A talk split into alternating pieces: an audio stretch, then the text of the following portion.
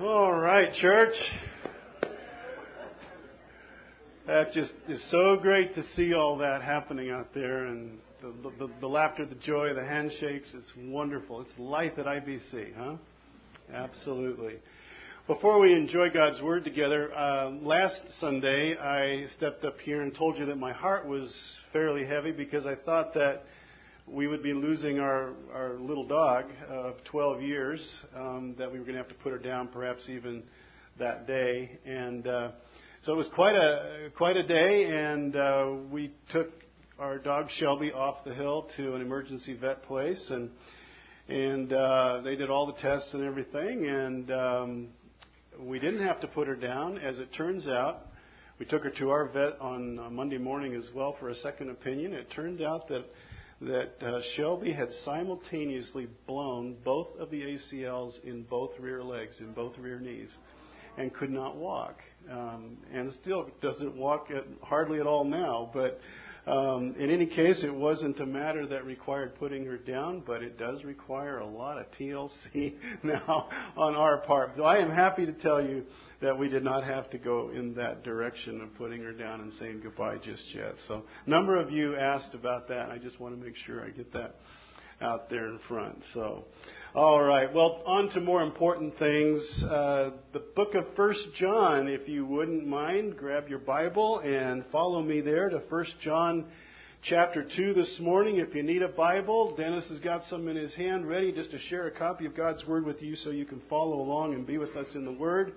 And there's this little note page in your bulletin. I'll ask you to grab that if you wouldn't mind as well. And as many of you might know, when I was a younger man, a much younger man, I was heavily involved in athletics, in team sports, and especially in football, from um, junior high up through high school and into college. And as a consequence of that, I spent a considerable amount of time under various assistant coaches and head coaches.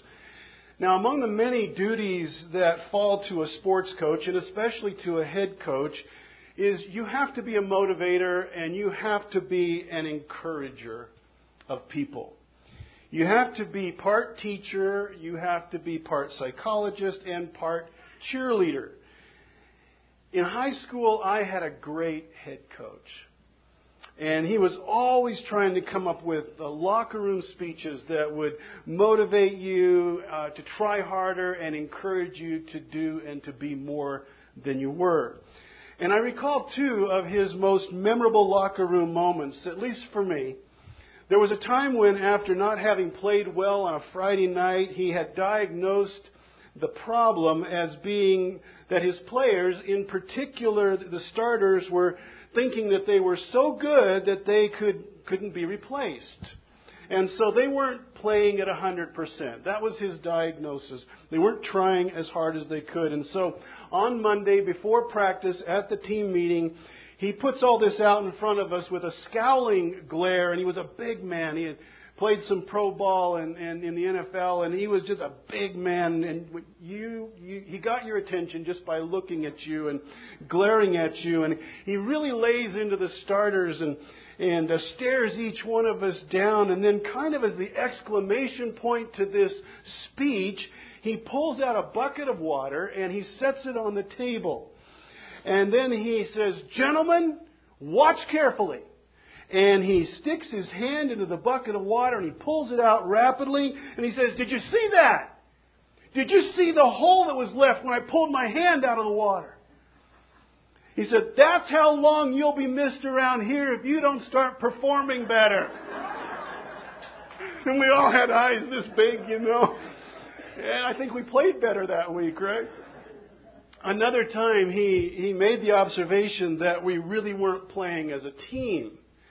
Uh, we're on the field. We're playing like 11 individuals who just happen to all be wearing the same uniform. And so on Monday at the team meeting, he explains this. And, and then to make his point, he pulls out a handful of wooden tongue depressors uh, from, from kind of from the medical supplies. And so uh, he calls the strongest guy on our team up to the front, a big offensive guard by the name of Eddie.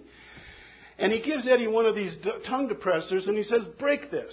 And of course, Eddie just breaks it easily. And then he gives Eddie this bundle of tongue depressors and says, Now, Eddie, break these. And I still remember this as if it was yesterday. I remember Eddie bulging muscles, face turning red as he tried every way he could to break that bundle of tongue depressors. And of course, he couldn't do it. And then the coach's point was he said, Men, play like a team, and no one can break you. Play for yourself, and you're already broken. And that got my attention. I mean, that's still with me, you know, 45 years after the fact. Motivate and encourage. That, that's what coaches do, right? That's what, they're, that's what they do, and they're really good at it. But it's not just what coaches do, it's not just what sport coaches do, it's also what an aged apostle and pastor did once as well.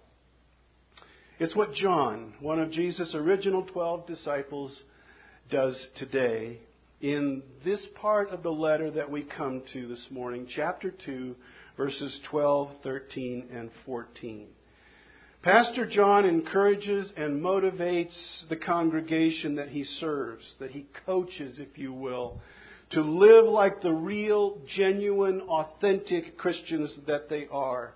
In fact, if you have been with us on this journey uh, through 1 John up to this point in our series, you know by now that John wrote this letter so that anyone could read it and know if if they or someone else was really a Christian or not. Thus the title, Being Real Christians in an Unreal World. That is what the book of 1 John is all about. John would say without any hesitation that you can tell the real Christian from the unreal one in three ways by what they believe, by how they behave, and by how they love. Real Christians believe very specific things about God, about Jesus, about the Holy Spirit, about themselves. Real Christians behave in very tangible, observable ways, not with perfection, but with consistency over the long haul, they are committed to obeying the Word of God. They behave in certain ways. And real Christians love God and they love each other in very real, tangible, unmistakable ways. And so, over the course of five chapters, John cycles repeatedly through the beliefs, the behaviors, and the loves of those who are real deal followers of Jesus Christ, real Christians, contrasting them with those who are professing to be real but really are not real. Now, today, having made one pass through each of these three arenas, beliefs in chapter 1, verse 1, up through chapter 2, verse 2, and then addressing behavior for the first time in chapter 2, verses 3 through 6, and then last time we were together addressing for the first time the issue of love in a Christian's life, chapter 2, verses 7 through 11, John, like a good coach, is going to pause in his, his delivery of these, these truths, and he's going to talk to his players, the Christians in the churches that he pastors, and he is going to give them some encouragement. Just wants to stop and encourage them.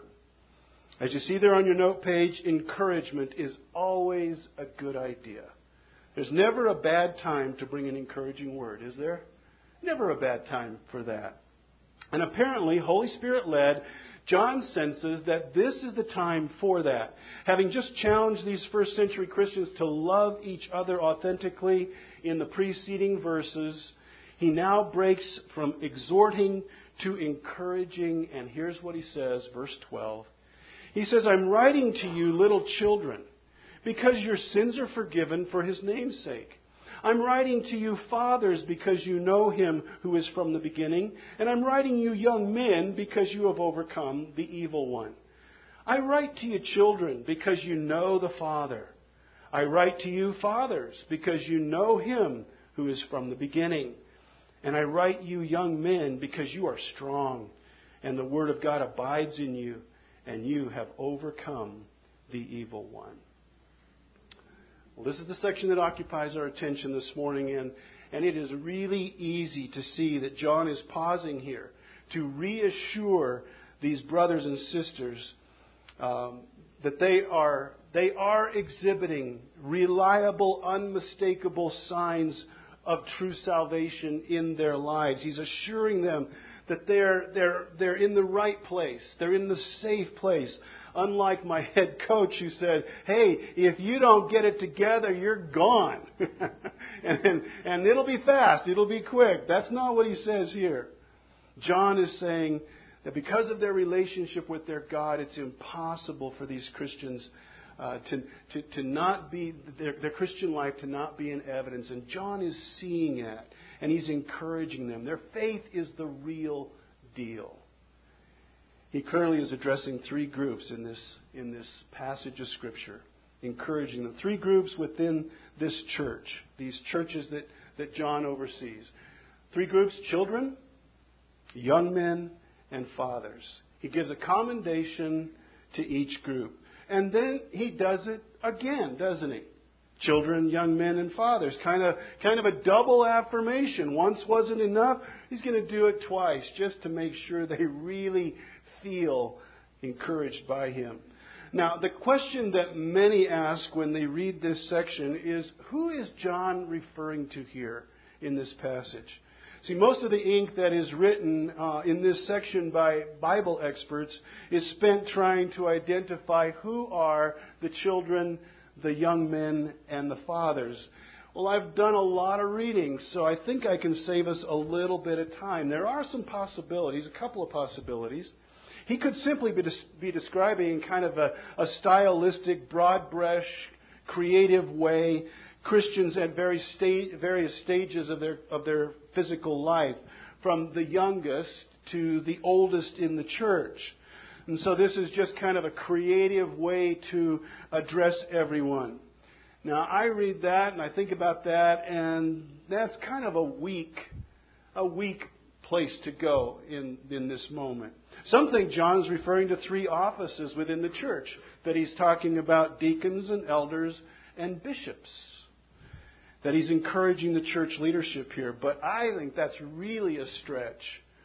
You have to read a lot into the text to come away with that being the identity of these three groups, especially since there are only two formal leadership offices in the church. What are they? Deacons and elders, right? You don't have three offices, biblically, scripturally. So most, and, and I would be among these, would see John describing three major stages of spiritual growth or maturity that Christians can be at as they make this faith journey with Jesus in their church community. You'll see this perspective reflected there in the middle of your note page there. Let's take a closer look at these verses and let's see what we discover together. Now, verse 12. Let's start with verse 12. Just to be sure we're careful students of the Word, it is actually a verse that's addressing all three groups at once. I am writing to you, little children, John says, because your sins are forgiven for his name's sake. Now, John is making a statement to all of his Christian readers here, not just to one specific group. And we know this for a couple of different reasons. John's special phrase, little children. Have you heard that before? Yeah, you did. You read that back in chapter 2 and verse 1. This is his own personal uh, term of endearment for those that he pastors and cares for in the churches of Asia Minor. In chapter 2, verse 1, he says, My little children, I'm writing, writing these things to you so that you may not sin. He was talking to everybody there. This is his favorite phrase to talk to the body. And he'll use little children another five times after he uses it here again in verse 12 of chapter 2. So a total of seven times we're going to hear this phrase from John in his epistle. He loves this way of referring to believers and seeing them as, as kind of like his spiritual kids. He is over 80 years of age at this point, and so almost everybody's going to be younger than him. And so he's their spiritual father. He calls them his little children. He just addresses everybody. But we also know that he's speaking in general terms to everyone in verse 12 because he'll actually use a different Greek word for children in verse 13 than he does here in verse 12. In verse 13, he uses a word that literally means toddlers and babes. And that's not what he's doing in verse 12. In verse 13, it's toddlers and babes. In verse 12, he uses a much broader uh, term for children that can go all the way up through teenagers, those who are still under their parents' authority. So, two different Greek words.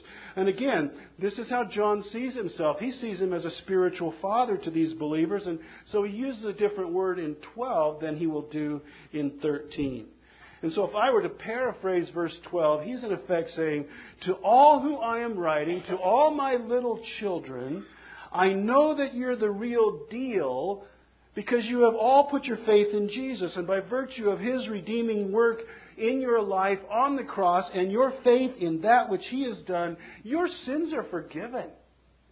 You're real. That's what he says in verse 12. And then, having said that, he moves from this general encouragement to everybody to specific encouragement that focuses on these same Christians, but who are at various stages of growth in their relationship with their God. He'll encourage the new believer. He'll encourage those who have been in Christ for a while and, and they're more mature. And then he will address the most mature as well in the church family. The children, then the young men, and then finally the fathers. Every real Christian in the churches that John cares for is going to be in one of these three groups. And just like that, everybody in this room who is in a faith relationship with Jesus is in one of these three groups. We're all either children, or we are young men, or we are fathers in the way that he is using those terms. And so let's consider each one of these. And for ease of flow and progression of thought, um, let's start with the children. And we'll just move from the children to the young men and then to the fathers. Verse 13, John says, I write to you, children, because you what? You know the Father. That's what he says. You know the Father. So John is addressing here the newest members in God's forever family. These are brand new believers in Christ. One of the distinguishing characteristics of what we might call a baby Christian is that they are consumed with this new relationship that they are discovering with God and with the Lord Jesus. They have, they have come to know God and to know Jesus savingly. And it's a brand new experience to be in this relationship, to know God in this way. Often, brand new Christians have an overflowing joy and an energy that, that, that just comes from this first time realization that, wow, I really am loved by the God of the universe so much that He would die for me. And that blows me away. Have you been around new Christians? Do you know how they have that, that exuberance? They, they discover this is really it. This is, this is an amazing thing. I no longer have to deal with the sin in my life and bear the guilt and the alienation that that produces. I know God, they will say. They know God in a relational way, a saving way that they had not known was even possible before they were introduced to Jesus. And so they talk about Him openly. They talk about Jesus excitedly. They want everybody to know that they know, right? And they're not afraid or ashamed to tell you. And John is, is speaking to that. He's saying, You know the Father. More seasoned Christians love to be around new believers. Don't you like to be around those who have just come to faith in Jesus? It's great. They delight, you as a more mature Christian, you just delight in hearing their story, how they came to faith in Christ. Uh, you applaud them for their exuberant love, their eager, sincere devotion, their radical change of lifestyle in some cases. You're there and, and you just you just encourage them and you just like being around them. They're they're gaining new friendships. They're building new relationships in this place that they are just now discovering called their church. And new believers often have a very optimistic viewpoint about their Christian life. It's just roses, isn't it? for them. New believers are just fun. However, the mature want to be around the children as well because they know that a choice to follow Jesus is a, a choice to walk a hard and narrow road. Declaring faith and love G- for Jesus is declaring war on Satan and his kingdom. And Satan doesn't take that very well. And, and so, just like little children need their parents' protection because they can be naive and easily influenced, so the seasoned want to be around the babes and protect them against spiritual dangers, false teachers, demon inspired lies that could, could steal their hearts away. And so First John was written in part for that very reason. As we, we've been discovering, John is encouraging the children, longing for them to keep going and growing, to become more, to become eventually young men. Ah, the young men verses 13 and 14. Who are they? Well, they're the not so brand new lovers of Jesus. I'm writing to you, verse 13, young men, because you've overcome the evil one. And then in verse 14, I write to you, young men, because you are strong and the word of God abides in you, and you have overcome the evil one. Now, those in this second group or this second phase of spiritual growth, they still glory in their relationship with the Father, with the Lord Jesus, with the Holy Spirit. That doesn't change. You still are thrilled about your relationship with God. But now, Spirit led, these are Christians who have moved beyond the milk of the gospel, that introduction and they want the meat. They have a passion now to know more about the Word of God, about divine truth. They understand that their whole life is going to be defined by their theology and that their theology is going to flow directly out of their source of truth. And the source of truth for the Christian is what? It's the Scriptures, isn't it? It's God's Word. The psalmist writes these words. You know this. Psalm 119, 105. What does it say? Your word is what? It's a lamp to my feet. It is a light to my path. The young men, they believe this. Not just the young men, but the young women as well. Those who are in this place in their journey with Jesus. These are the Christians who literally live out 2 Timothy 2:15. Do your best to present yourself to God as one approved, a workman who has no need to be ashamed, rightly handling what? The word of truth. Yeah. Yeah. Those in this group, both men and women, have successfully moved beyond the elementary struggles that typically confront a brand new Christian. They have a biblical worldview now. Everything in their life gets pushed through the grid of well, what does Scripture say about that in my life? Their theology, their grasp of God's truth, what we would call doctrine, uh, is largely in place by now. And they have a mature love for the Word of God. They desire to, to defend it, they desire to share it, they desired to live it out with obedience, with integrity. And this is why John can encourage them and say to them, Young men, the Word of God abides in you. It's living in you. And you are strong in doctrinal truth. And with that sword of the Word of God, you have already overcome the temptations of the evil one many times. This is a proof of being real, John would say. You love the Word and you live the Word. And you overcome the evil one. And then, the third group to receive their assurance of being real from the coach, if you will, is the fathers. And this is the group that has traveled the farthest in their journey with Jesus. These don't only understand and know how to apply the Word of God to their lives, they have come to know the God who wrote the Word. And there is a difference, isn't there? You can know the truth and not really know very well the one who wrote the truth.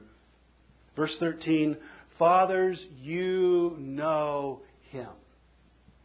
Verse 14, you know him who is from the beginning. And the kind of knowing that John is thinking of here is not mere intellectual knowing. This is personal, experiential knowing. You've been down the road with God for a good long time. You've done life together. The fathers are the men and the women who have, who have meditated on the breadth and the depth of God's character as He's revealed in the Scriptures. And they've come to know the person of God and not merely the theology of Him. They've done this to such an extent, and they've done it for a long enough period of time, trusting God with their greatest joys and their most desperate heartaches and, and losses and fears, that they can confidently say that they don't just know about God, hey, they really do know Him. His character of faithfulness and tenderness, compassion, mercy, strength, wisdom, guidance, devotion, love. They've experienced God in these ways. God has gone with them every step of the way, and they have a deep, intimate, personal relationship with Him. That's the Father's. We probably all at one time or another had the unpleasant experience of being around a Christian who, who's a walking theology textbook and can quote chapters and verses and lay out the rules for you and tell us how many angels dance on the head of a pen. They can do all of those things but they're, they're harsh, they're cold, they're unfeeling. And to be around them, you feel like you're, you're, you're either getting beaten up or you're being measured, right? We've all been around Christians like that. Such Christians have the truth of God. They have the truth of Jesus, but they don't have the heart of Jesus. They don't have the heart of God because they don't know Him in that relational way. In a sense, the most mature Christians have come full circle. They, they began their spiritual journey as children, captivated by their relationship with Jesus, knowing and believing that they're sinners loved and saved by Him. But now they kind of come full circle into this third group, and the emphasis again is primarily on relationship with the eternal God who has been with them from the beginning. Only now the relationship is much is marked by a much richer deeper, informed knowledge. Faithfulness of God, His unfailing faithfulness, is a dominant feature of their understanding of Him. Time and trials and clinging to God in intimate, unfiltered prayer in those dark, dark moments, those scary moments, creates a depth of trust in God that, that really can't be fully described.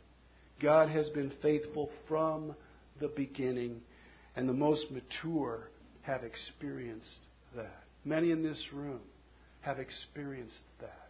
You're fathers, in John's understanding.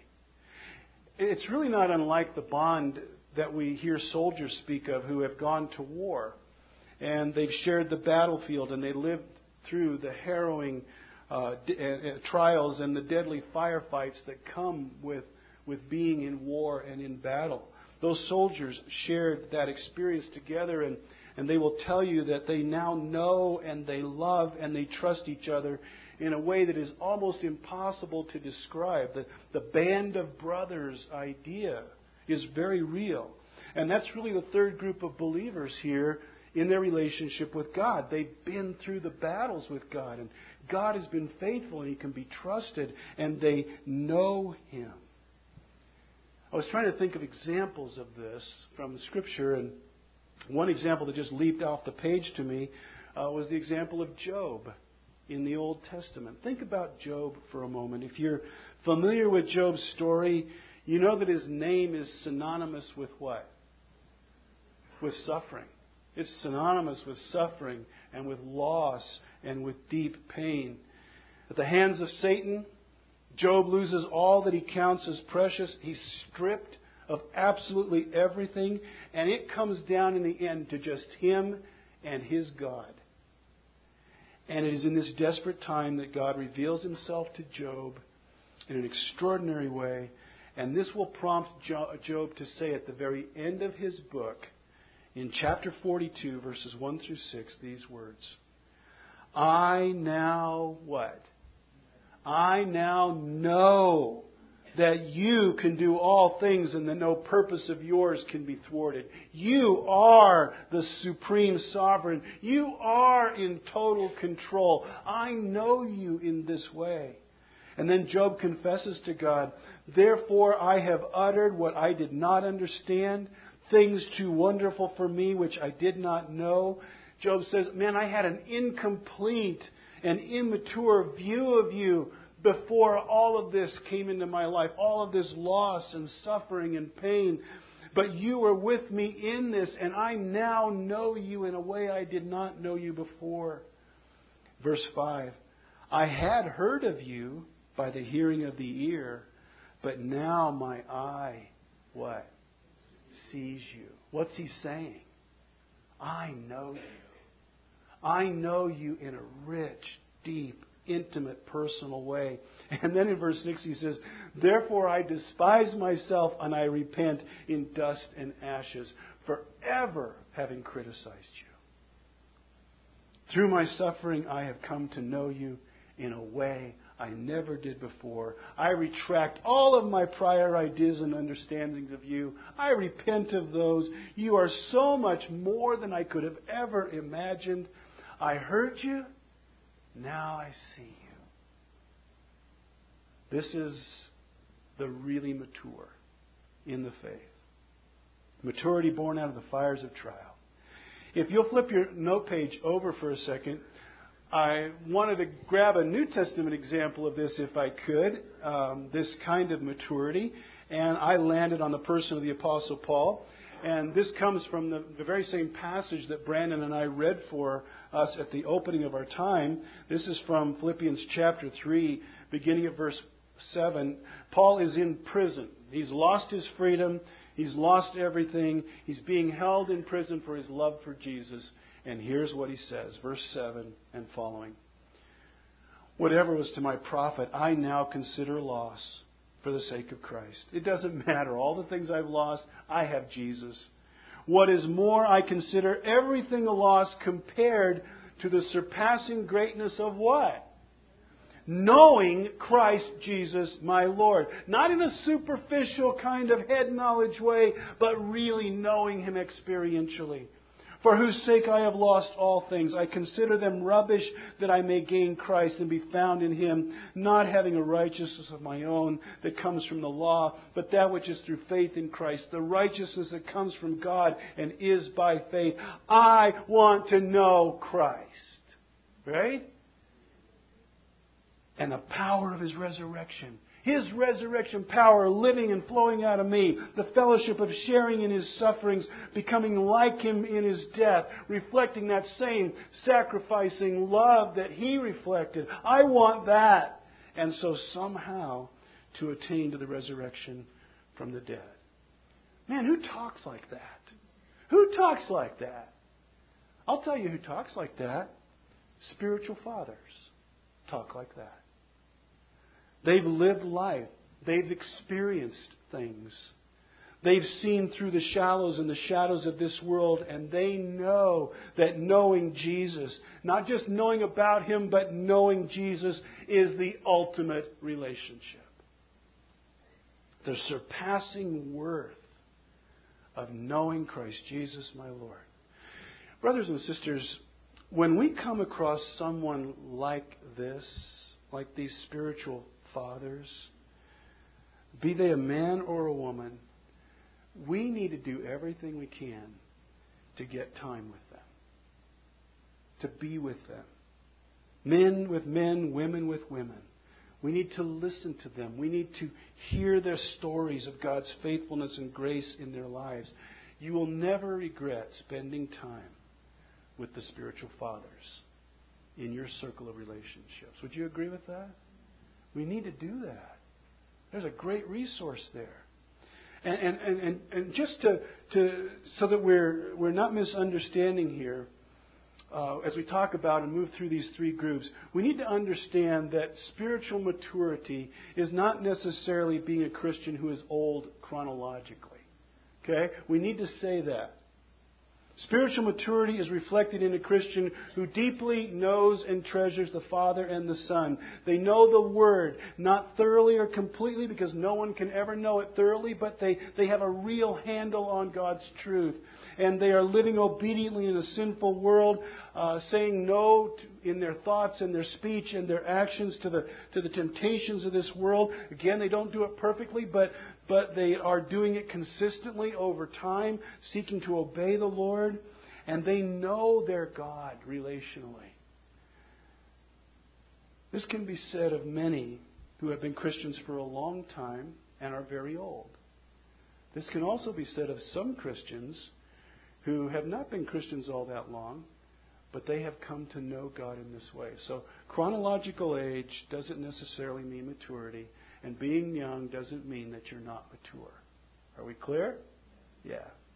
So John says, children, young men, fathers, new believers, more mature, and the well seasoned. You are real. You're the real deal. Your sins are forgiven. You love the Word. You're living the truth. You're fighting well in a sin dark world. You've overcome Satan's strategies. And though you had once heard of God by the hearing of the ear, you now see Him with the eyes of your heart. John would have made a good coach, wouldn't he? Encouraging and motivating those who were under his care. Now, as we wrap things up here, this short little three verse portion of chapter 2 begs a couple of questions by way of practical application. First, let's ask the question Are you and I, brothers and sisters, are we growing up in Jesus? Are we growing up in terms of our Christian maturity? The clear expectation of the Holy Spirit in the Word of God is that we are always, for the whole of our Christian life, growing, moving from being spiritual children to being young men to being the fathers. We're never content to just stay where we are. I remember hearing of an elderly gentleman who loved to go to the local pool but he had never learned to swim. He would just walk around in the shallow end. One day someone asked him, Why have you never learned to swim? And he said, I guess I always just stayed too close to where I got in. Oh, that's interesting. Now, that, sadly, does describe some Christians staying too close to where they got in. They've stayed too close to where they got in with Jesus. And then, for whatever reason, carelessness, maybe overcommitment, maybe distractions, or, or even laziness, decades pass, and they really have not grown very much. You ever met a Christian like that? I have. It's, it's, it's sad. They stayed too close to where they got in. On your note page, here are some encouragements from the Scriptures to all of us. From 2 Peter 3 17 and 18. You, therefore, beloved, knowing this beforehand, take care that you are not carried away with the error of lawless people and lose your own stability. But what? What's the next word? Grow, but grow, grow, grow, grow in the grace and knowledge of our Lord and Savior Jesus Christ. To Him be the glory, both now and for to the day of eternity. How about Ephesians 4 14, 15? So that we may no longer be children tossed to and fro by the waves and carried about by every wind of doctrine, by human cunning, by craftiness and deceitful schemes. Don't remain a babe. Rather, speaking the truth in love, we are to what, says Paul? We are to grow up in every way to him who is, into him who is the head, that is, into Christ. Hebrews chapter 6 verse 1, therefore let us leave the elementary doctrine of Christ and go on to what? Maturity. And 1 Peter 2 2, like newborn infants, long for the pure spiritual milk, that by it you may grow up into salvation. Brothers and sisters, the only way that we can progress on this road of spiritual growth from children to young men to fathers is through the living, life transforming application of the Word of God into our lives. Agreed? We've got to be in the book, we've got to know the book, and then we've got to know the author of the book. Are you, am I, availing ourselves of every opportunity that we have in this place to grow. Life groups, um, Sundays, Sundays shared together, yes, but midweek life group involvement, special fellowship times that we get to be together, being with one another midweek. The call is upon all of us to never stop growing, no matter how young or how old we are in the faith. In fact, John would say, hey, growing up, that's a part of real. That's what that's a proof of being real. You're growing. And so I would ask you, are you growing? Are you growing up in your journey with Jesus?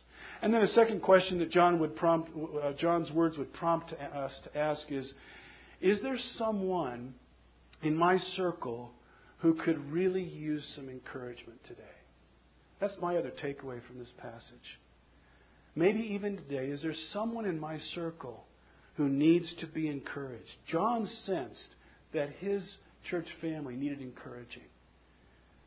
Is there someone in your circle who needs to be encouraged? And if so, what would keep you from being their encourager?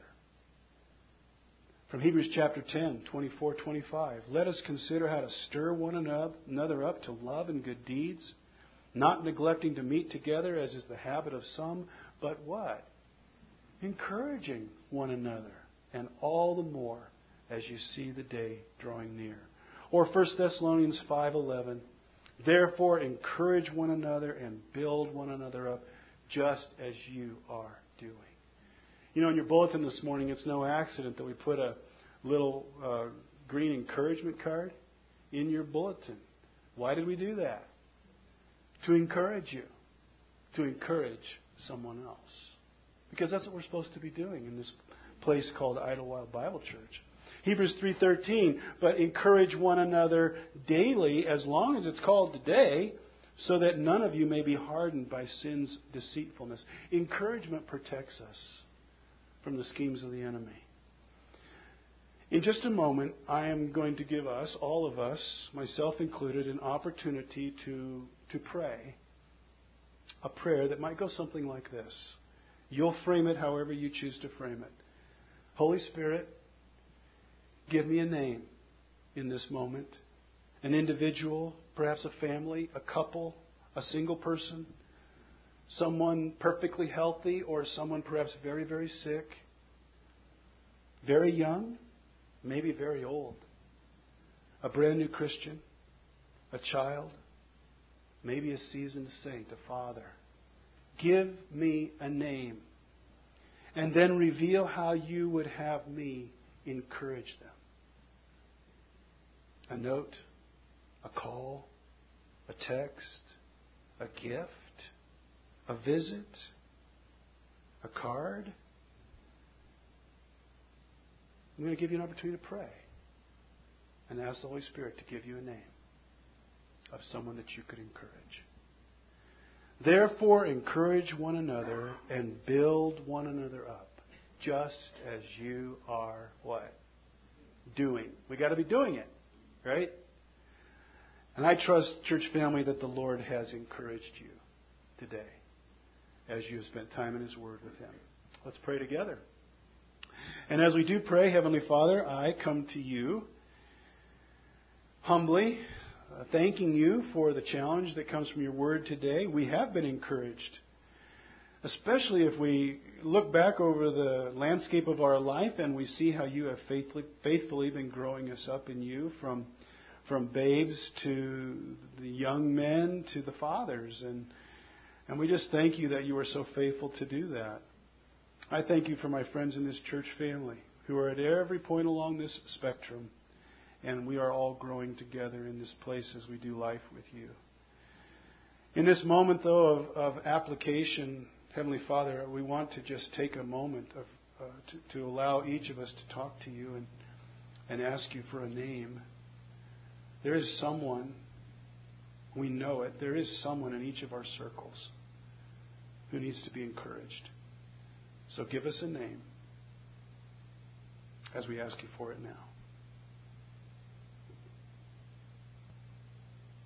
Well, Heavenly Father, I'm trusting that every person here has now got a name or a family and they have something that you want them to do. Show them how they can be a great encourager today or this week to someone who desperately needs that. We love you, Lord. We really do love you here, but only because you loved us first. And we sing to your great praise now. And all God's people said, Amen and amen. Shall we stand, Brendan? Sure. Let's stand, everybody.